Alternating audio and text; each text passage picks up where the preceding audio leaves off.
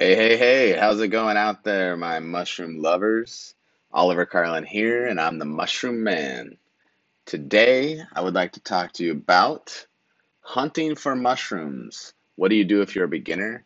And how do you hunt with confidence? So, the big question is this with over 10,000 different species of mushrooms, how do people that want to benefit from their various medicinal properties accurately identify them in the wild, grow them at home, or make them taste delicious without having to read confusing medical reports and possibly eating a poisonous look-alike by mistake? That's the question, and this podcast will give you the answer. My name is Oliver Carlin, and welcome to Curative Mushrooms.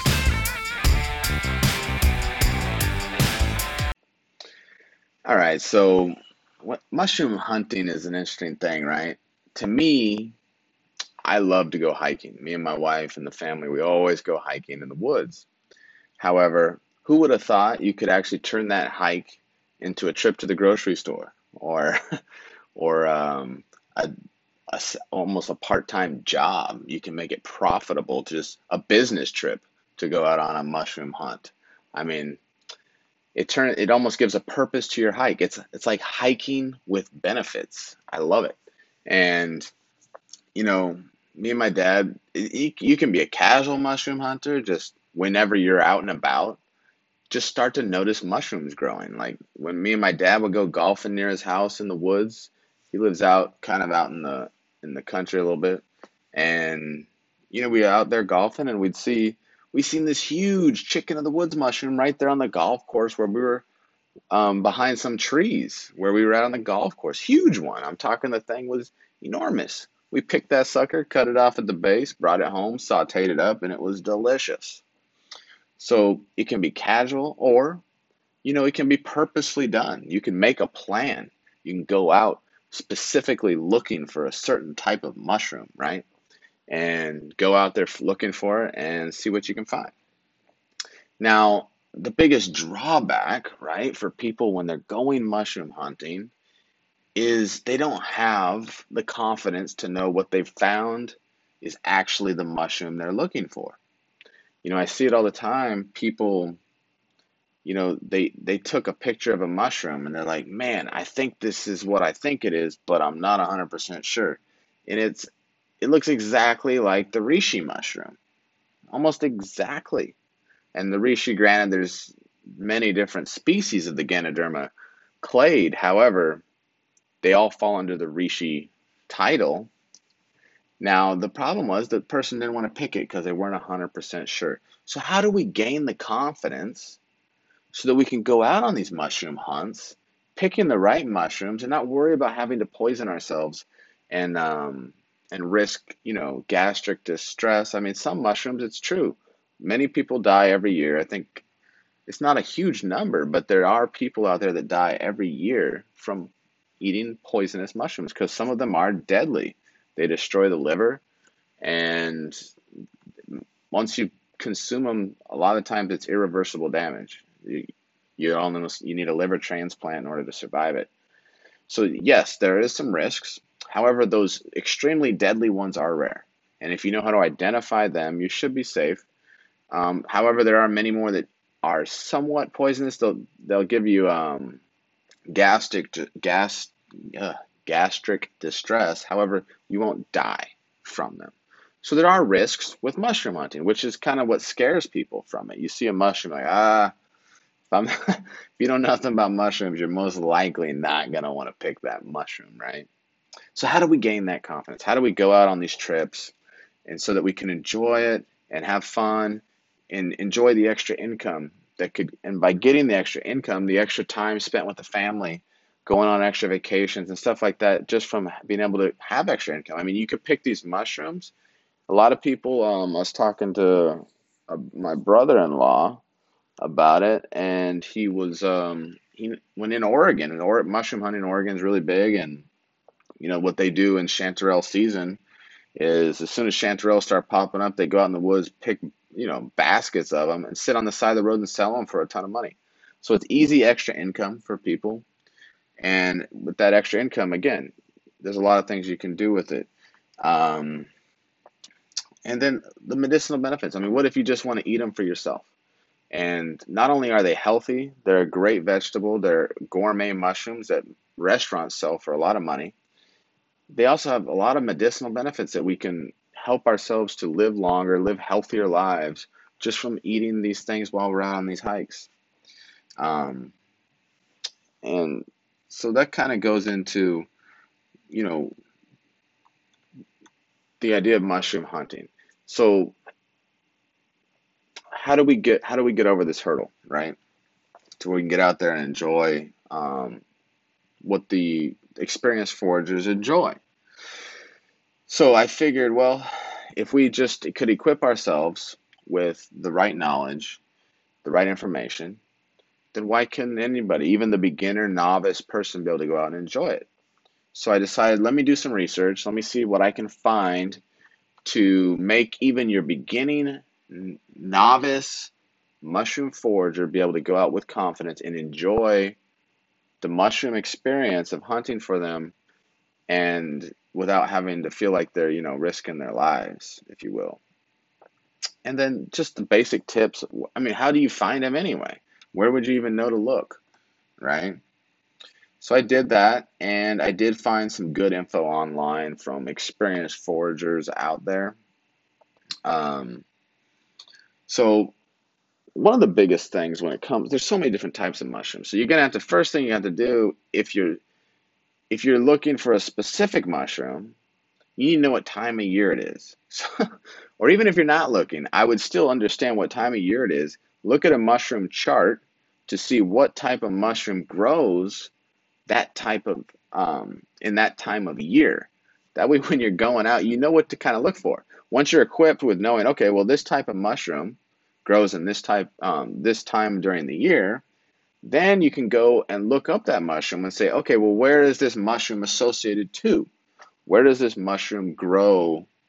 Because um, see, mushrooms are normally associated with certain types of trees. So you're going to be looking out for fallen trees. But how do you know which trees, right? Some are oak, some are um, beechwood, some are pine. So how are you going to be able to know what type of tree? So do the do a little bit of research. You can normally look at trees. You can tell by the bark, the bark of the tree, as well as what the leaves on that tree look like. That's how you can easily identify what an oak looks like or what a beechwood is. Very easy. It's got a smooth surface on the on the on the um, bark, right? So once you learn to just identify the main types of trees, there's only the main there's like five main types of trees that most mushrooms are going to grow on. So once you learn to identify those, figure out where they're at near you.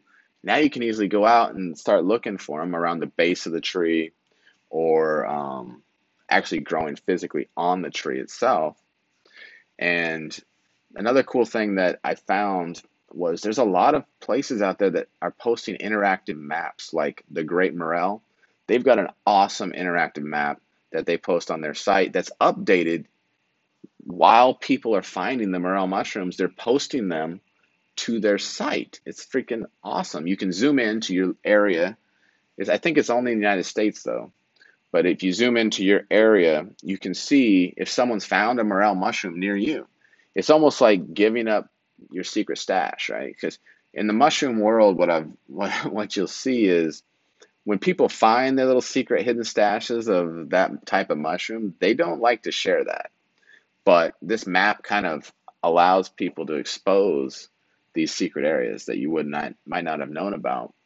Um, there's also other maps out there that you can find online um, that have other types of different types of mushrooms. So you can use these as a way to also judge. I think, is there a mushroom growing near you? If you use the great morels, you can see if there's a morel mushroom that's growing near you and if there is, I guarantee there's other mushrooms too. You've you've basically identified an area where you can go look for any type of mushroom, right? So that's kind of um, the big thing. You can look for burned areas of forest. A lot of times mushrooms will grow in those areas. Um, they like decaying decaying matter, like we said. So um, fallen trees. Um, you can walk along streams and creeks because of the moisture. Another good tip too is if it's just rained, it's a perfect time. If it just rained, give it a few days and go out and start looking for mushrooms because they like to pop up after a good after a good rain because they're mostly water. They're made up of water. They need water to grow. Um, if you, for poisonous mushrooms, so not every mushroom out there has a poisonous look-alike. So once you figure out the types of mushrooms that are in season when you're going out to look for mushrooms, look up is there any poisonous lookalikes? Because some of them don't have any. The morel does, has the deadly false morel, as also as well as the um, um, that the false early morel, the verpa. But the verpa can cause gastric distress, while the the deadly false morel can will actually kill you. But if you know that the morel is hollow on the inside, the other two are not hollow on the inside. That's it. You've, you've eliminated the risk. You know, okay, well, the morel is, on, is hollow on the inside. I'm good. The reishi, if I remember correctly, the reishi has no real poisonous lookalikes at all. Even if you picked one you thought was the reishi and ate it, it's still not going to be poisonous. So, learning to identify what mushroom are in season when you're going out to look, identify at least the popular ones, and then go out and do a little research on it before you leave, and you'll be good. It's not it's not as complicated as you think it would be. There's deadly ones out there, but the deadly ones, like the main ones, would be like what the deadly death cap or the the um, death angels. Those ones look a very specific way, and unless you're hunting for the button mushroom, you're probably not going to have to worry about those ones. Or the jack o' lantern, if you're looking for oyster mushrooms, is a poisonous one. But um, those are the main ones that people struggle the most with. And just keep in mind too, if you have animals, they do like like the death caps and the and the death angels because um, the way they smell, a lot of the times they can give off a good aroma that the dogs like. So don't think just because a dog's eating it that it's okay. Dogs get poisoned by mushrooms too. But those are your main things. I would say to give you start with a mushroom. Okay, start with one and go out and look. See what you find out there. And if you find one that's not what you were looking for, you can still pick it as long as you don't eat it. You're not going to die. Take it home and see what it looks like online. You know, they've also got apps out there that I did see that you could take pictures of a mushroom and it'll try to identify it and give you an idea of what it might be. And you can start looking from there as well. Or heck, post it to my site and I'll let you know what it is if um, based on my experience. Um, some tools that a lot of foragers are going to use, not a lot of them. You need a knife and a bag. Knife, typically a uh, foraging knife. I've got some um, on my site as well that you can get, but the knife, um, basically, it's just a little short knife, normally collapsible is better. And then it's got a little brush on the end to brush off the dirt. Heck, you could use any type of knife you want. You can use any pocket knife. It doesn't really matter. Um, the bag, preferably use a mesh bag. The reason being is as you're walking through the forest, you can be spreading the spores. Because remember, mushrooms have spores. And as you're bouncing around walking, you can spread these spores as you walk, which gives, you know, basically like planting more mushroom seeds as you walk, which will help you in future seasons to come.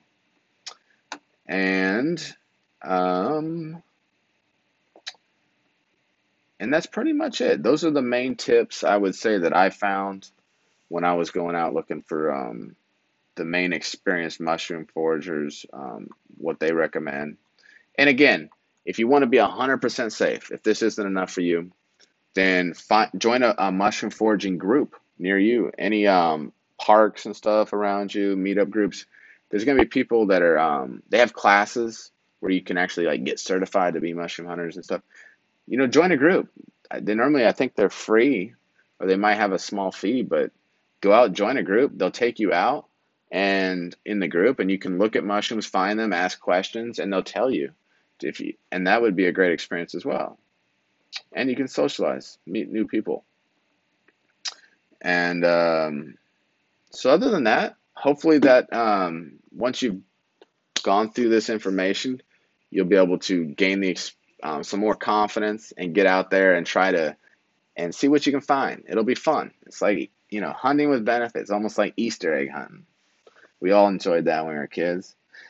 So you can learn more details about um, what we've talked about here today, mushroom hunting. I did write an article that goes into more depth on what we talked about here. Check that out. I've also got links and stuff to the different maps as well as um, different tools and stuff you can get on that I've found online through my research. And I've also got a chart on there to show you different seasons of mushrooms that you can go off of. And uh, just head over to curativemushrooms.com and check it out. Anyway, that's all I have. So thanks for listening. Be sure to subscribe so you do not miss out on any future podcasts. We got a lot coming, and I got a lot of great info for you. All right, well, that's all I have. So take care, and I'll be talking to you soon. Bye. Curative Mushrooms has to post the standard FDA disclaimer.